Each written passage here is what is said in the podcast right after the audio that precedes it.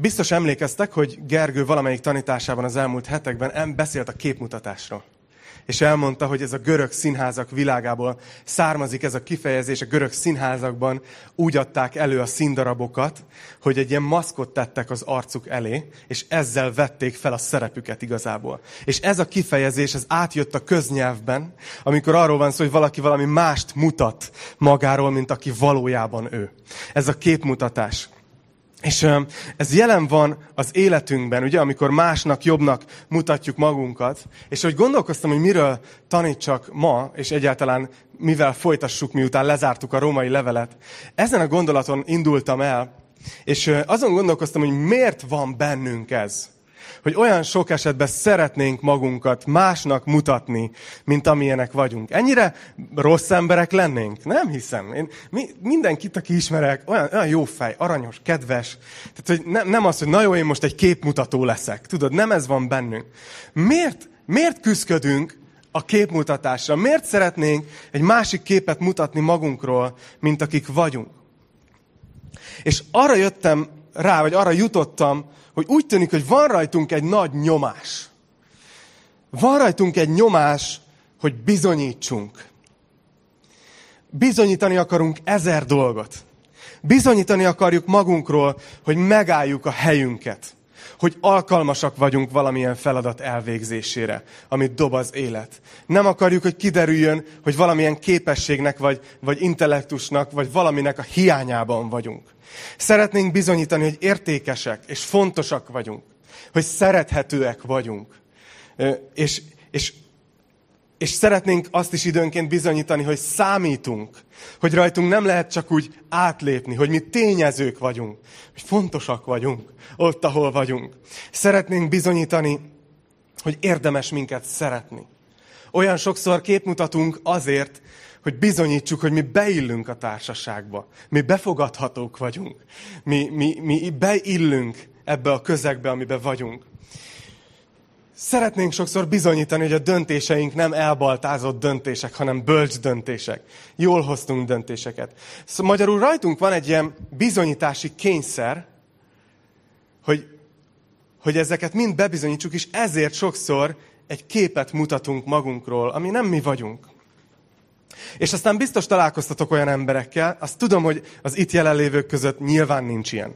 De tudjátok, a nehéz dolgok azok mindig a termen kívül történnek, ez minden teremben így van. A, a, lé... a lényeg az, hogy biztos észrevettétek, hogy vannak olyan emberek, akik, akik annyira extrém módon élik meg belül kudarcosnak a saját teljesítményüket, annyira nem érzik magukat szerethetőnek, annyira nem érzik magukat értékesnek, annyira nem érzik magukat, nem tudom, sorolhatnám, hogy ez úgy jelenik meg utána a gyakorlatban, hogy ilyen nagyon extrém módon bizonyítani akarják, hogy ők milyen jó fejek. Ismertek? Ne, nem kell sem kire nézni. Tudod, de ismerünk szerintem ilyen embereket. Sőt, lehet, hogy küzdünk valamivel, amikor valaki nagyon, nagyon tenni akarja magát. Ugye székely szó is van erre, amikor valaki faszedezik. Ugye? Vagy, va... értettétek? Faszedezik. Csak egy kicsit faszedezik, így kell mondani. Én így gyakoroltam. Vagy van egy óvodás szó is, ezt a gyerekeimtől tanultam. Menősködik. Azt, adél szoktam mondani, hogy valaki az óvodában menősködik. Ez azt jelenti, hogy igazából nem menő, de úgy csinál, mintha. Úgyhogy, úgyhogy van ez, és ezen persze, amikor látunk egy ilyen embert, aki ilyen nagyon, nagyon teszi magát, akkor, akkor kicsit így kinevetjük meg mindent, de bennünk is ott van valamilyen szinten ez a bizonyítási kényszer, csak lehet, hogy intelligensebben csináljuk. És miért van bennünk ez? Azt hiszem, hogy azért, mert van bennünk egy, egy rossz gondolati beállítottság. Egy rossz gondolkozás, egy, nem is, tehát egy ilyen betöltött alapbeállítás az agyunkban, ami ezt mondja, hogy nem oké kicsinek lenni. Nem oké gyengének lenni. Nem oké átlagosnak lenni. Nem oké jelentéktelennek lenni. Nem oké tévedni. És ezért utáljuk annyira a kudarcainkat. Mert amikor kudarcot vallunk, akkor összeomlik bennünk egy kép magunkról. Hogy kiderül, hogy tényleg, tényleg nem vagyok olyan nagy szám, mint amilyen szeretnék lenni. És akkor jön a képmutatás, hogy ha legalább bennem összedőlt a kép, legalább másokban ne dőljön össze. És az a durva, és itt jutok el a fő témámhoz, hogy eljutunk oda, hogy minket nehéz szeretni. Hogy mi valószínűleg, a többiek azok jó fejek, meg őket könnyű szeretni, de én nehéz eset vagyok, én, engem, engem nehéz szeretni. És utána mindezt kivetítjük Istenre. És azt mondjuk, hogy neki is biztos nehezére esik. Hogy értjük, hogy János három tizenhat úgy szerette Isten a világot, meg de, de, de Isten a szeretet, hogy tudod, megvan fejbe a tudás, de mélyen a, a szívünkbe. Valahol azt érezzük, hogy, hogy biztos Istennek is nehezére esik azért most már szeretni engem. A kudarcaimat látva. Néha ez a harminchat centi, ami átlagosan egy ember feje és a szíve között van, ez a legnagyobb távolság. Lehet, hogy fejedbe tudod, Isten szeret, de hogy itt is elhidd, az nagyon nehéz. És azt hiszem, hogyha tudod azt viszont, hogy Isten tényleg úgy fogad el, ahogy vagy. Mert ez az igazság. Hogy Isten úgy szeret téged, ahogy ma itt ülsz ebben a székben. Akármi történt a héten. Hogyha ezt úgy igazán szívvel elhiszed, és ebbe belekapaszkodsz, akkor ez utána át fogja formálni a kapcsolataidat is. És nem fogsz menősködni. Nem fogsz feszedezni. Úgyhogy ma egy olyan sorozatot fogok elkezdeni veletek, ami, ami reményeim szerint ebben fog segíteni. Hogy Istennel hogy tudunk őszinték lenni. Hogy hogy tudjuk igazán őszintén saját magunkat adni neki. Hogy tudunk igazán megnyílni Isten előtt, és nem, nem rejtőzködni. Talán nincs is jobb példa erre, mint Dávid király. Úgyhogy a következő pár hétben, persze jövő héten bemerítkezés, akkor ezt megszakítom, de most a következő pár hétben Dávid életéből fogok hozni néhány történetet. És, és szeretném nektek megmutatni egy olyan embernek az életét, akinek talán ez volt a legnagyobb jellemzője. Abszolút nem volt tökéletes. De hogy egy olyan biztonság érzete volt Istenben, Isten szeretetében. Annyira úgy tűnik, hogy megingathatatlanul ebbe az egy dologba bízott, hogy, hogy aztán megállíthatatlan lett az életben. És ezt szeretném nektek is megmutatni. És az a jó, hogy, hogy a Bibliának egy nagyon nagy százaléka szól Dávidról. Nagyon részletesen le van írva az élete. És szerintem pont azért, hogy lássuk az életét, a külső eseményeket, a győztes csatákat, de látjuk utána a zsoltárokon keresztül a belső világát. Hogy mi ment végbe belül, hogy ő hogy tette helyre magát. És nagyon-nagyon jó látni, hogy erősítette meg magát a kegyelemben. És hogy ezt az óriási biztonságérzetet így kapta meg, amit Istennel kapcsolatban megélt. Úgyhogy, ha van nálatok Biblia vagy, vagy alkalmazás, akkor kérlek, hogy nyissátok ki az egy Sámuel tizenhatnál, és ezt a történetet fogjuk ma, ma megnézni, ami ebben a fejezetben van leírva. egy Sámuel tizenhat.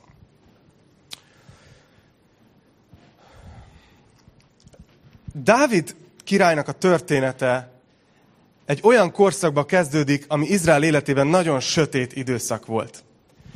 Isten ugyanis kiválasztott egy népet, Izrael népét, felnevelte őket egy emberből, Ábrahámból. Egy egész népet hozott létre magának.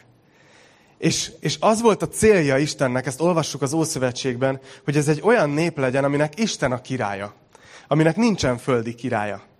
És ezért nagyon sokáig úgy működött a nép, hogy nem volt király. De aztán eljött az a pont, amikor, amikor ők ragaszkodtak hozzá, hogy, hogy legyen, legyen királyuk. Szerettek volna hasonlítani a környező népekre, és ezért Isten adott nekik egy királyt. Úgy hívták, hogy Saul. Saul nagyon jóképű volt, azt írja az ige, hogy minden férfinél egy fejjel magasabb volt, és, és, és most páran lányok elkezdtek mosolyogni, nem tudom miért, nem tudom, elképzeltétek magatok előtt, nem tudom. Saul jó csávó volt, és nagyon jól indult. De mivel belül bizonytalan volt, ezért előbb-utóbb nem tudta kezelni a hatalmat. Az egója nagyra nőtt, kifelé, belül látjuk, hogy full bizonytalan volt, és ezért elkezdett lecsúszni. És volt egy pont, amikor, amikor volt egy helyzet, egy áldozatot, áldozat bemutatására várt a nép, és meg kellett volna várni Sámuelt, a profétát, hogy bemutassa az áldozatot, de ott Saulnak volt egy döntése. Mert azt érezte, hogy ha ő tovább vár, és Sámuel nem ér ide, akkor az ő megítélése az emberek szemében, az, hogy milyennek látják őt, az tönkre fog menni. És ezért úgy döntött, hogy saját kezébe veszi a dolgokat, és ő maga bemutatta az áldozatot. És jött Sámuel proféta, és, és, és gyakorlatilag átadta ezt a hírt Saulnak, hogy Isten elvette tőled a királyságodat. Saulnak ugyanez, amiről most beszélünk, ez a belső önértékelés és biztonságérzete nem volt meg. Ezért nagyon fontos volt az emberek véleménye. Ezért túllépte a hatáskörét, és Isten el is vette tőle a királyságot. Szóval ez egy sötét korszak. Egy olyan király van az élen, az országban, aki, akitől Isten gyakorlatilag elvette a szent lelkét. Nagyon kemény. Sámuel próféta, aki ott volt ebben az időszakban, hogy szóljon rajta keresztül Isten a néphez, nem volt könnyű helyzetben, igaz? Ő volt az, aki felkente Sault. Kicsit gondoljunk bele Sámuelbe, mint emberbe. Ő volt az, aki felkente Sault. Ő volt az, akinek most át kellett adnia a hírt, hogy Isten elvette tőled a királyságot. És Sámuel maga alatt volt. Maga alatt volt teljesen. Megviselte, mert ember volt. És ezt olvassuk itt az első versben, egy Sámuel tizenhat. Az Úr azonban ezt mondta Sámuelnek. Meddig bánkódsz még Saul miatt? Hiszen elvetettem őt, és nem marad Izrael királya. Töltsd meg olajjal a szarudat, és indulj! Elküldelek a betlehemi Isaihoz, mert az ő fiai közül választottam magamnak királyt.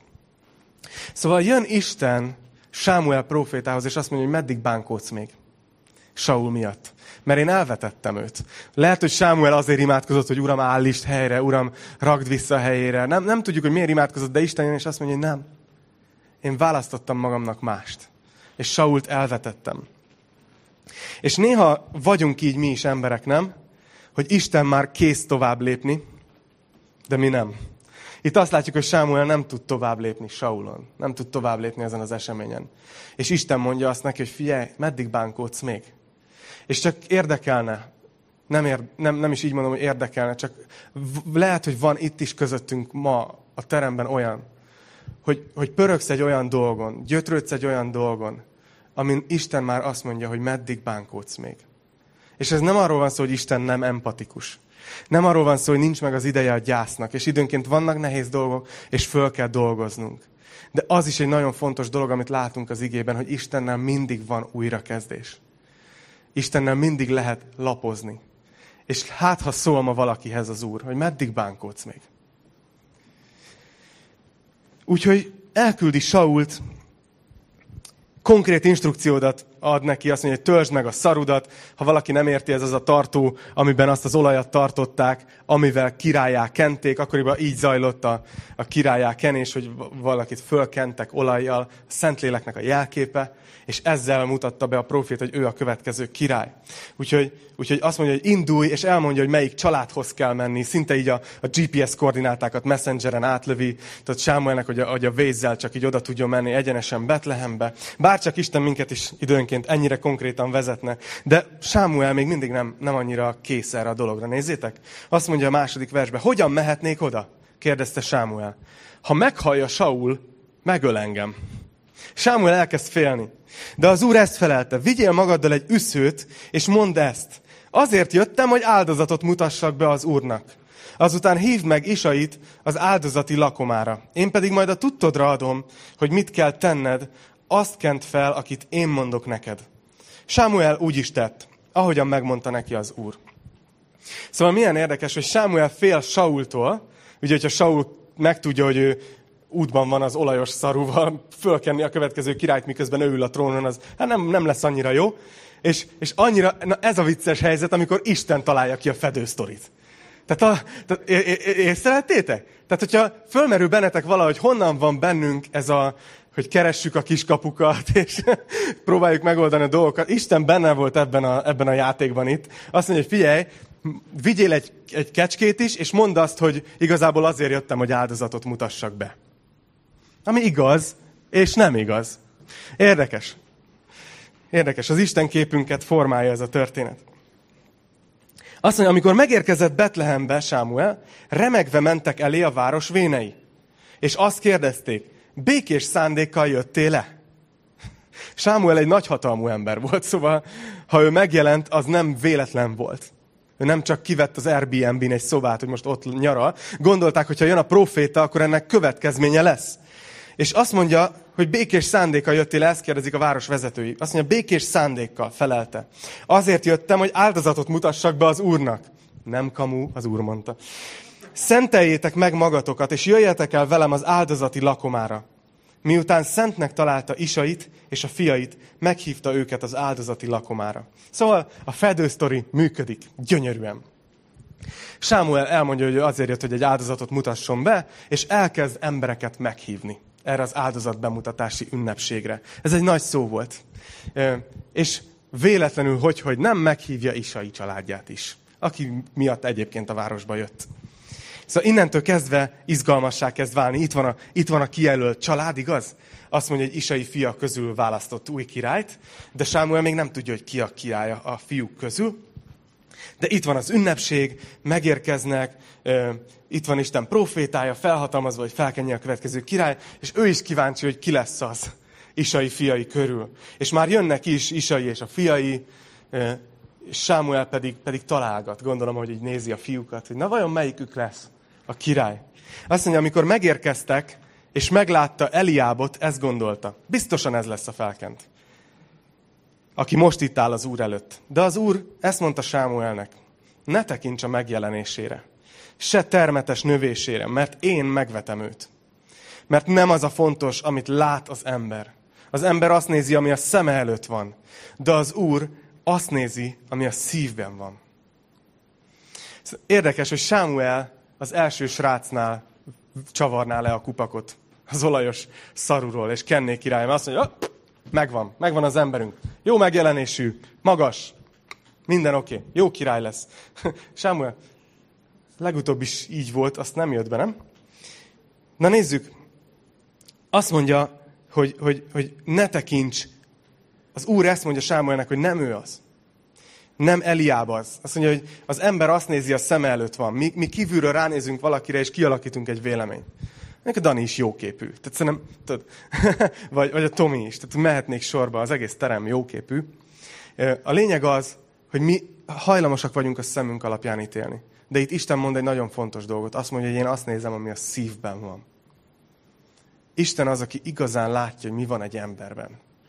És hiába voltak ezek a srácok egytől egyig jó megjelenésűek, okosak. Isten nem őket választotta.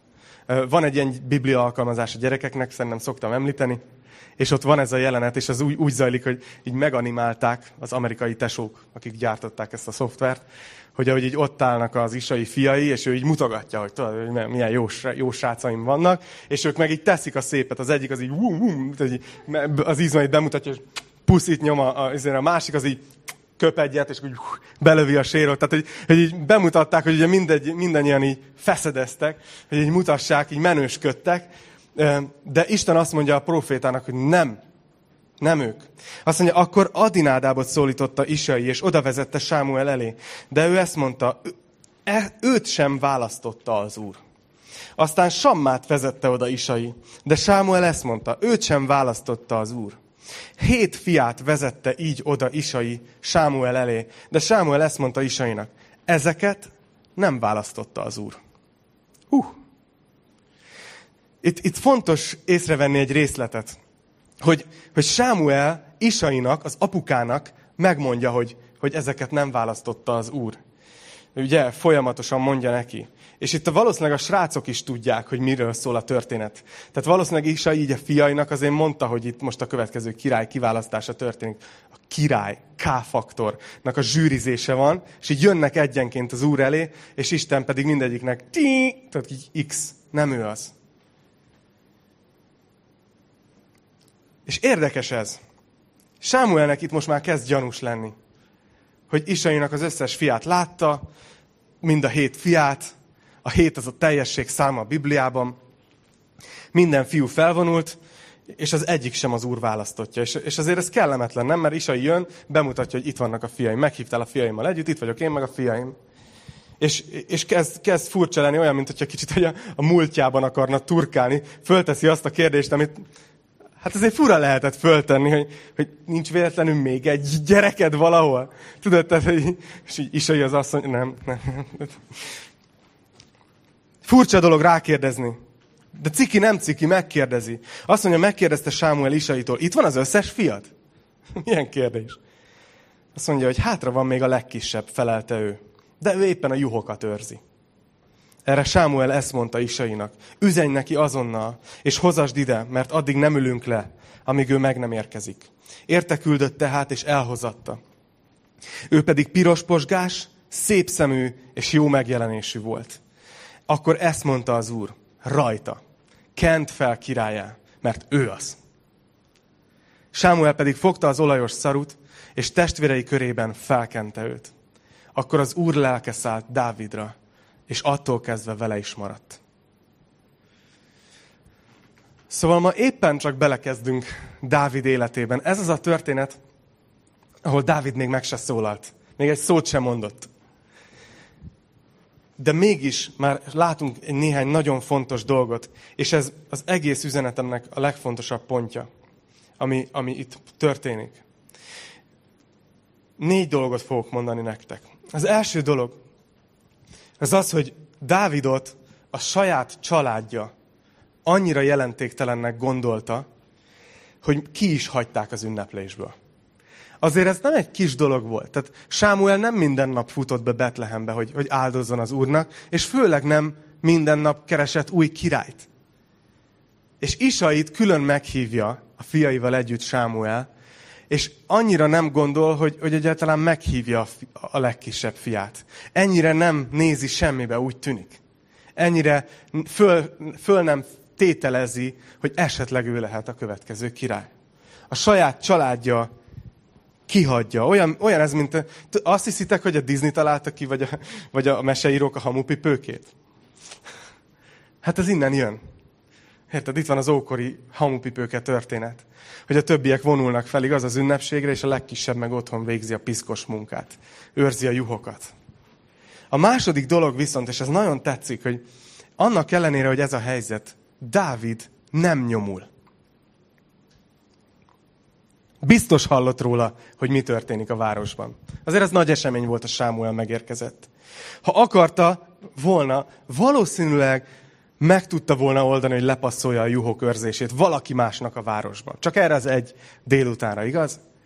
Tehát csak, hogy értsétek, ő lesz a következő király, van némi menedzsment képessége. Tehát valószínűleg, ha nagyon akarta volna, meg tudta volna oldani, hogy ne neki kelljen a juhokat őrizni. Hogy figyelj, bocs, most, most ez nagyon fontos. Mi van, hogyha ez az én napom? Mi van, ha ez az én esélyem? Mi van, ha én vagyok a következő király, csak apám nem hisz bennem? Tudod? De Dávid nem nyomul. Ő marad a juhoknál. Csinálja a dolgát, ami rá volt bízva. Nem, nem helyezkedik. És azt hiszem, hogy, hogy ez egy nagy tanítás nekünk, mert nekünk néha az a titkos félelmünk, hogy ha mi nem állunk ki magunkért, akkor senki nem fog. Akkor, akkor senki nem fogja felfedezni, hogy mennyire értékesek vagyunk. Hogy magunkra vagyunk utalva. A harmadik dolog viszont, hogy annak ellenére, hogy a családja esélytelennek tartotta, és annak ellenére, hogy ő nem nyomult, mégis ő lett fölkenve királynak. És ez szerintem gyönyörű. Mert Isten őt választotta. És ezt látjuk az életében végig. Hogy egész életében az jellemezte Dávidot, hogy nem érvényesülni akart, nem feszedezett, nem menősködött. Nem érezte azt, hogy ő azért király, mert, mert ő volt a legalkalmasabb, és az ő, leg, ő a legjobb. Nem kellett bizonygatnia, hogy ő mennyire jó, mennyire alkalmas, mennyire szerethető. Hanem azt látjuk, hogy élete végéig csak egyszerűen elfogadta, hogy, hogy úgy látszik, hogy Isten úgy döntött, hogy én leszek a király. És végezte a szolgálatát. Nem érvényesülni akart. Nem a királyságra törekedett, hanem kb. Azt látom az életében, hogy úgy volt vele, hogy hát ha Isten erre választott ki, hogy király legyek, akkor ebbe próbálok hűséges lenni. De úgy látom, hogy teljesen jól el lett volna, hogyha Isten nem erre választja ki. Értitek? Hogy neki ez nem egy ilyen karrierút volt, hogy na most megvalósítom magam. Ha nem akart bizonyítani semmit, hanem ő egyszerűen csak csinálta, amit, amit, amit kellett volna. Ma azért azt gondolom, hogy ha ott maradt volna a juhoknál egész életében, akkor azért abból kinőtt volna egy ilyen, nem tudom, bá- bárányszőrtakarókat készítő globális vállalkozás, vagy valami. Azért voltak ajándékai a fickónak, tehát valószínűleg ott is meglátszott volna az ő aranykeze, de, de valószínűleg ő nem pörgött volna, hogy kijöjjön onnan abból a közegből.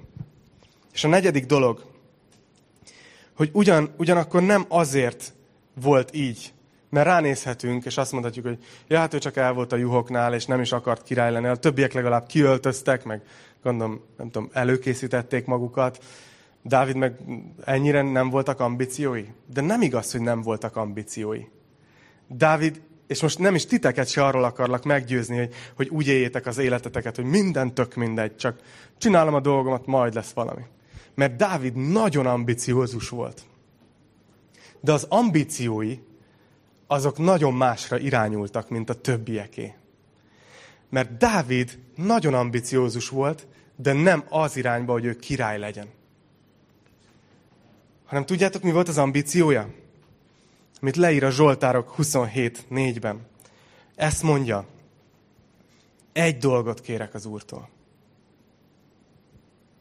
Azért esedezem. Látjátok, Dávid, hogy, hogy ír? Hogy, hogy ő nem azt mondta, hogy hát van egy jó ötletem, ami ha bejönne, akkor jó lenne. Hanem azt mondja, hogy van egy dolog az életemben, amiért konkrétan esedezek az Úrhoz. Amiért ostromlom az eget, hogy ezt megkapjam. Ambiciózus volt, nagyon. Azt mondta, hogy egy dolgot kérek az Úrtól, és azért esedezem, hogy az Úr házában lakhassam egész életemben. Hogy láthassam, milyen jóságos az Úr, és gyönyörködhessem a templomában. Ez volt az ambíciója. Hányan láttátok a Gyűrűk urát? Vagy olvastátok? Akkor tudjátok, hogy, hogy ott van ez a mondat a Gyűrűk urában, hogy egy gyűrű mint felett, igaz? Dávid életében úgy látszik, hogy ez volt a meghatározó jelenség, hogy egy vágy mint felett. Volt, voltak ambíciói, voltak ötletei, később is voltak katonai ötletei, de mindegyik vágya, minden ambíciója, minden motivációja fölött volt egy legfőbb motiváció. És azt mondja, hogy ezért az egyért esdeklek. És ez az, hogy az Isten jelenléte legyen ott az életemben minden nap. Hogy azt mondja, hogy, hogy, hogy egész életemben az Úr házában lakhassam. Hogy, hogy láthassam, hogy milyen jóságos az Úr. Hogy a szemem legyen nyitva Isten dolgaira, hogy ő mit csinál. És azt mondja, hogy gyönyörködhessem az ő templomában. Látjátok, ez volt Dávidnak az ambíciója. És úgy látom az életén, hogy ez volt az ambíciója, hogy ha mezőn van és a juhokat őrzi, akkor is ez volt az ambíciója. Hogyha a palotában volt, akkor is ez volt az ambíciója. És Isten ezért engedte a palotába. Valószínűleg ezért engedte a palotába. Mert tudta, hogy őt nem fogja megborítani a pozíció. Nem fogja megborítani azt, hogy az Isten felvitte a dolgát. Nem fogja megborítani azt, hogy az emberek ismerik, felnéznek rá, tisztelik. Hogy elismerik. Hanem tudta Isten, hogy az egész életében ez lesz a legfőbb motiváció. És azért mondta rá, hogy az Isten szíve szerinti ember. Azt mondta, hogy találtam a szívem szerint való férfit. Szóval jövünk egy olyan világból, egy olyan közegben élünk ma, szerintem mindannyian így vagytok vele, ahol rajtunk van ez a folyamatos megfelelési kényszer. Lenyűgözni másokat, elhitetni velük, hogy jók vagyunk. Igaz? Elég az Instára fölmenni. Görgetsz, görgetsz. És amit látsz, az az, hogy tudod, egy ilyen gyönyörű tengerparti kép, tökéletes beállás. A szél is jól kapja el a hajat. Amit nem tudsz, az az, hogy ez valakinek fél órájába került, hogy várjál, ez nem jó, itt, itt furán áll a, a, a szemem, tudod. Várjál, várjál, itt, be, itt belekapott a szél, itt kócos vagyok. Várjál, nem jó, itt valaki besétált a háttérbe. Várjál, csináljunk még egyet, itt tokás vagyok. Tudod, tehát, hogy, tehát, ez így, hogy, hogy úgymond annyira egy olyan világot élünk, hogy csak azt tesszük ki magunkról már, ami, ami, ami már tökéletes. Jövünk ebből a nyomulós, nyomulásra épülő világból, ahol ugye azt mondja a, a, a főcímdala, a, hogy is hívták, valami Amerika, hogy a lényeg, hogy te vagy az első.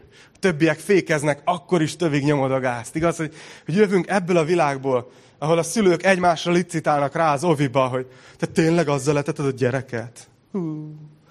Nem olvastad a cikket, hogy ez nem egészséges. Tudod, minden nagyon jól kell csinálni. Mindenben nagyon jónak kell lenni. És hajlamosak vagyunk keresni a lehetőséget, kikaparni magunknak a gesztenyét, próbálni helyezkedni, jókor lenni jó helyen. De felesleges. Az a helyzet, hogy egyébként ez az utam Manilába, amiről itt a bevezetőben beszéltem, ez, ez tanított nekem megint dolgokat. Nem, nem új dolgok ezek. Inkább csak emlékeztető. Ha Isten neked egy olyan hely, a, amilyen helyet szánt neked Isten, hogyha fontosabbnak gondolod magad, mint az a hely, akkor meg fogsz szégyenülni. És mi emberek hajlamosak vagyunk elhinni magunkról, hogy mi elég fontosak vagyunk. Ez nem csak egy statisztikai számjel vagyunk, vagy egy vagy adóhivatalban egy nyilvántartott adat, akitől pénz jön, hanem mi azért értékesek vagyunk. És ez így is van, egyértelműen. De el tudunk szállni. Képzeljétek, ezt mondtam abban a kis videóban tegnap, de azért elmesélem, aki esetleg nem látta. Még itt Budapesten voltam, és vártam a repülőt, hogy induljon Isztambulba, ott volt az átszállásom. És már amikor a csomagomat feladtam, akkor mondták, hogy valószínűleg késni fog az indulás, mert hogy a gép, amivel majd Isztambulba kell repülnöm, még nem jött, még nem szállt fel Isztambulból, hogy eljöjjön Pestre, utána kitakarítsák, újra tankolják, és akkor mehetünk vele. Úgyhogy tudtam, hogy késős lesz a sztori, de nagyon reméltem, hogy mondjuk ilyen, ilyen max két órás ö, csúszás lesz a dologban, mert volt egy csatlakozásom, ugye Manilába, és azt nem kéne lekésni, mert meetingeim vannak. És hát fontos vagyok, ugye? Tehát nekem ott kell lennem. Meg kell érkeznem, és, és ott kell lennem.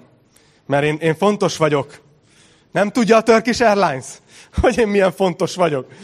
És ott álltam, és tudod, már eltelt egy óra, másfél óra, két óra, két és fél óra. És valahol a harmadik óra magasságába kb.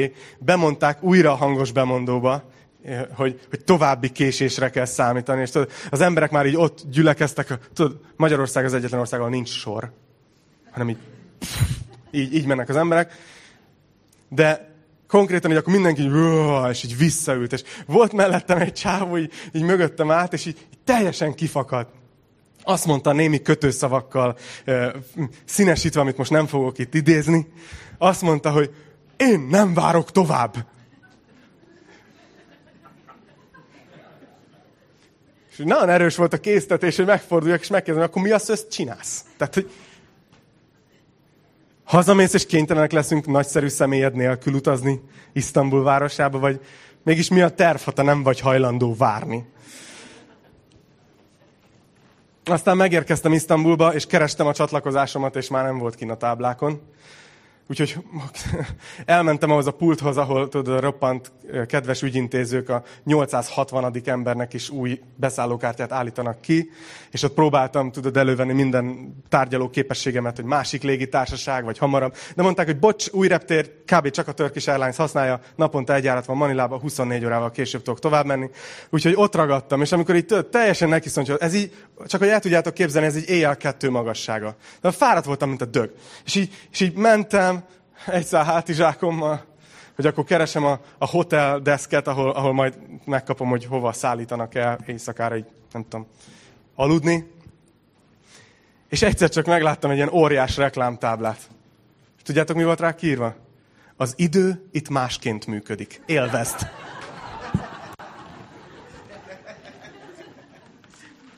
Kösz! Szóval ezt csak azért mesélem el nektek, Mert, mert szembesültem azzal, hogy az utazás megtanít egy valamit az embernek, hogy nem vagy annyira fontos. Hogy nem vagy annyira fontos. És jó ezzel szembesülni. Jó ezzel szembesülni. És jobb tényleg megfogadni annak a, annak a, annak a plakátnak a mondani valóját. Ami azt mondja, hogy igen, az idő az itt másképp működik sokszor, mint ahogy szeretnénk. Később fognak elismerni. Lehet, hogy nem fognak elismerni. Később leszel sikeres. Lehet, hogy nem leszel sikeres. Az idő itt másképp működik a mennyországnak ezen az oldalán, mint ahogy szeretnénk. De a legjobb, amit tehetünk, hogy ráhagyatkozunk Istenre, és azt mondjuk, hogy úgyse én vagyok a nagyszám, majd ő intézi. Ő az apukám. Megbízok benne. Azt hiszem, hogyha, hogyha rábízod az életedet, hogyha őt teszed a fókuszba, hogyha elhiszed, hogy neki egyébként jobb terve van az életedre, mint neked, akkor egy hirtelen fók, jó, jó helyre kerülnek a dolgok. Egyébként velem is ez történt. Sajnos huszonnégy órán keresztül ott voltam egy gyönyörű hotelben, város néztem egy gyönyörű városban, ettem nagyon finom fagyit, ittam nagyon hideg kólát, megnéztem gyönyörű látványosságokat, és lekéstem egy csomó unalmas meetinget. Szörnyű. Semmi probléma nem lett. Ennyire vagyok fontos. Szóval, amit szeretnélek bátorítani titeket, ezzel az egész tanítással. Hogy, hogy higgyétek el, hogy Isten kezébe vagytok. Hogy ez a nyomás, ami rajtunk van, hogy jó szülők legyünk, hogy beleéljünk a társaságba, hogy benne legyünk a jó fejek között a suliba, hogy, hogy, hogy elérjünk dolgokat a munkahelyen, stb. ha ezek vezetik az életedet, akkor valószínűleg ne, nem fog működni. De hogyha azt csinálod, mint Dávid, hogy azt mondod, hogy nekem egy vágyam van. Igazából csak annyi érdekel, hogy Istennel így, így jóba legyek. És annak meg az alapja, hogy elhidd, hogy te úgy megfelelsz neki, ahogy vagy. Hogy kegyelembe fogadod, szeretett gyereke vagy. Ha ezt megteszed, akkor, akkor egészen máshogy fogsz, fogod az egész életedet élni. Tudd, tudd azt, hogy lehet, hogy az Instádon van valami, lehet, hogy a Facebookodon van, lehet, hogy valamilyen szép a házad, lehet, hogy valamilyen szép a kocsid, lehet, hogy nincs kocsid, nincs házad, nagyon jól öltözködsz, lehet, hogy, lehet, hogy a gyerekeid mintanevelmények, tudod, bármi lehet.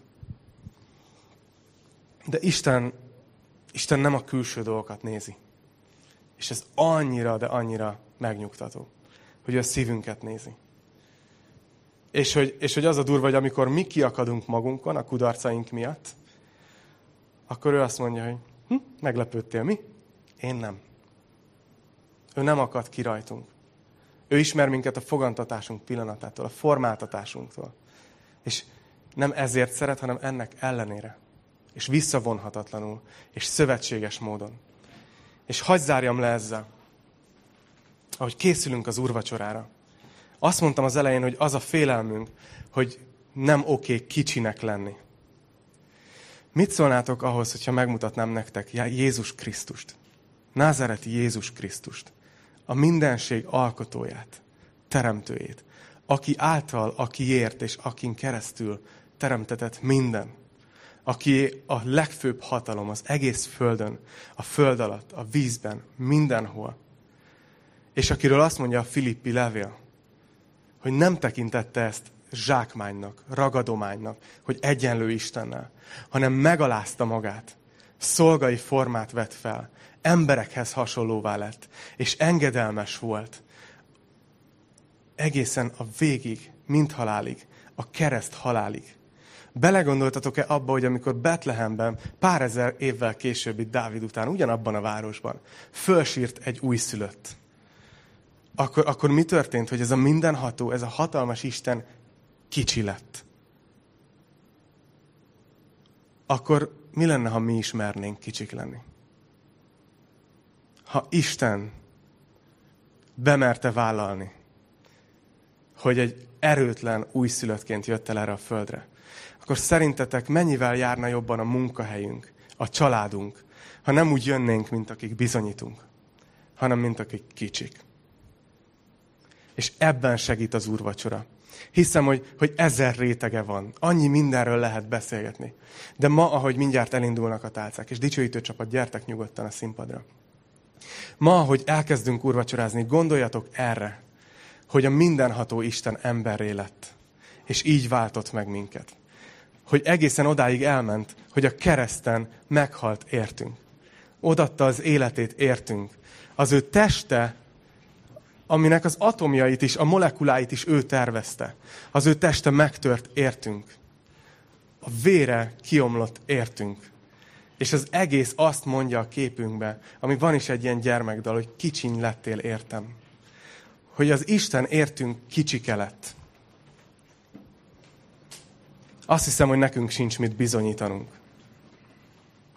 Isten szeretete miatt úgy vagytok jók, ahogy vagytok.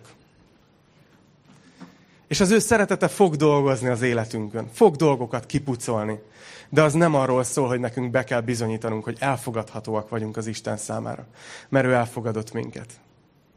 Úgyhogy, úgyhogy ahogy készülünk erre, ahogy készülünk a jövő heti bemerítkezésre, többen be fogtok merítkezni jövő héten. És a titkos reményem az, hogy hát ha van még valaki, aki ma fog odajönni hozzám, és azt mondja, hogy én is szeretnék bizonyságot tenni arról, hogy hiszek Jézusban. Mert a bemerítkezés ugyanerről szól. Nem erről szól, hogy, hogy na én most elértem egy szintet a keresztény életemben. A bemerítkezés arról szól, hogy azt már biztosan tudom, hogy Jézus mellett döntöttem. És hogy ő az Uram, és ő elfogadott, és én vele megyek. Amerre visz, ahogy ő formál. Úgyhogy bátorítalak titeket, hogy úrvacsorázzunk, imádkozzunk, tegyük helyre magunkat, mert biztos kezekbe vagyunk, akármilyen kicsik vagyunk. Imádkozzunk. Atyám, köszönöm neked azt, hogy hétről hétre összejöhetünk, és, és megemlékezhetünk a te halálodról, Jézus. Köszönöm azt, hogy, hogy kitaláltad az úrvacsorát, hogy adtad nekünk. Mert annyira helyére tesz minket, annyira visszatesz minket a helyünkre, hogy ne gondoljunk se többet, se kevesebbet magunkról, mint hogy a te kegyelmedből megváltott gyermekeid vagyunk. Uram, imádkozom, hogy adj nekünk egy új felismerést. Add, hogy ez az üzenet, amit ma elmondhattam, teremjen gyümölcsöt az életünkben. Kérlek, segíts, hogy a helyünkön legyünk, Uram, az önértékelésünk. Hogy mehessünk úgy ki a világba az emberek közé, mint akik kicsik, de ebben jól érzik magukat, és nem folyamatosan bizonygatnak, hanem akik egyszerűen el tudjuk mondani, hogy van egy mennyei apukánk, aki szeret minket. Uram, kérlek, hogy áld meg a közösségünket most az úrvacsorában, áld meg a szívünket, ahogy dicsőítünk téged. Uram, imádkozom azért, hogy te, te dolgozz a szívünkön ezen keresztül is, és a beszélgetéseken keresztül is. És köszönjük neked, hogy szólsz hozzánk minden héten, minden nap, mindig, amikor az igédhez jövünk. Köszönjük ezt a mait is, amit adtál nekünk. Jézus, a te nevedben. Amen.